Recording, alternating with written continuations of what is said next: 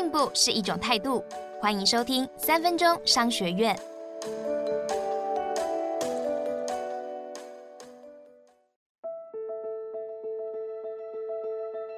今天要谈的是我的主管，我决定行不行？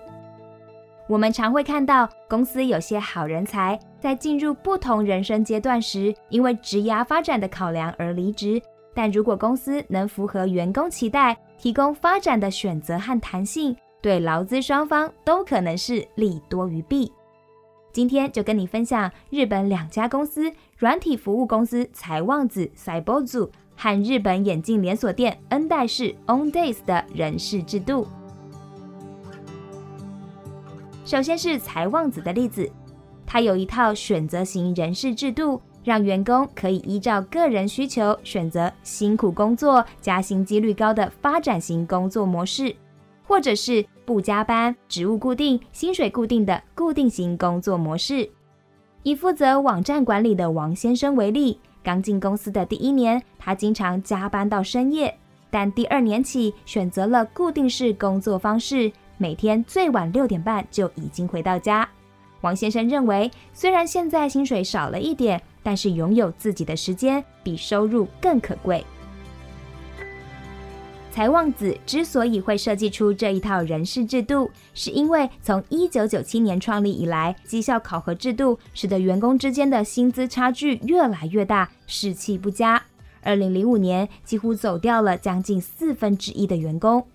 公司因此开始检讨管理制度。目标是希望建立一个舒适的工作环境，提出了育婴假最多可以申请留职停薪长达六年的措施，才终于把高达百分之二十三的离职率降低到百分之七到八。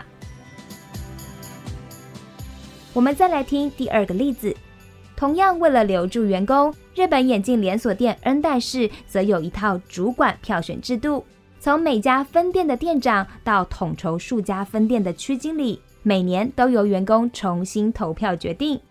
根据日本媒体报道，恩代市过去曾经遭遇经营危机，公司突然走掉一半以上的员工。但公司每重新聘用一位新人，光付给人力中介的成本就高达一百万日元。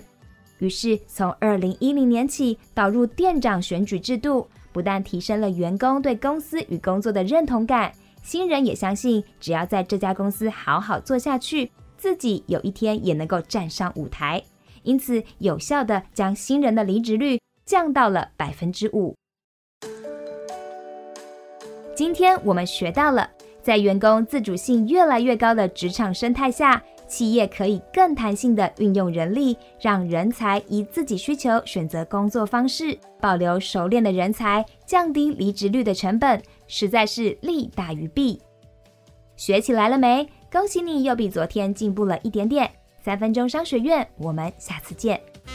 想听更多商业知识，欢迎下载商周 Plus App，商周官网也可以收听，或者是点资讯栏的连结。还要记得订阅商周霸 Podcast，才不会错过每一集的节目哦。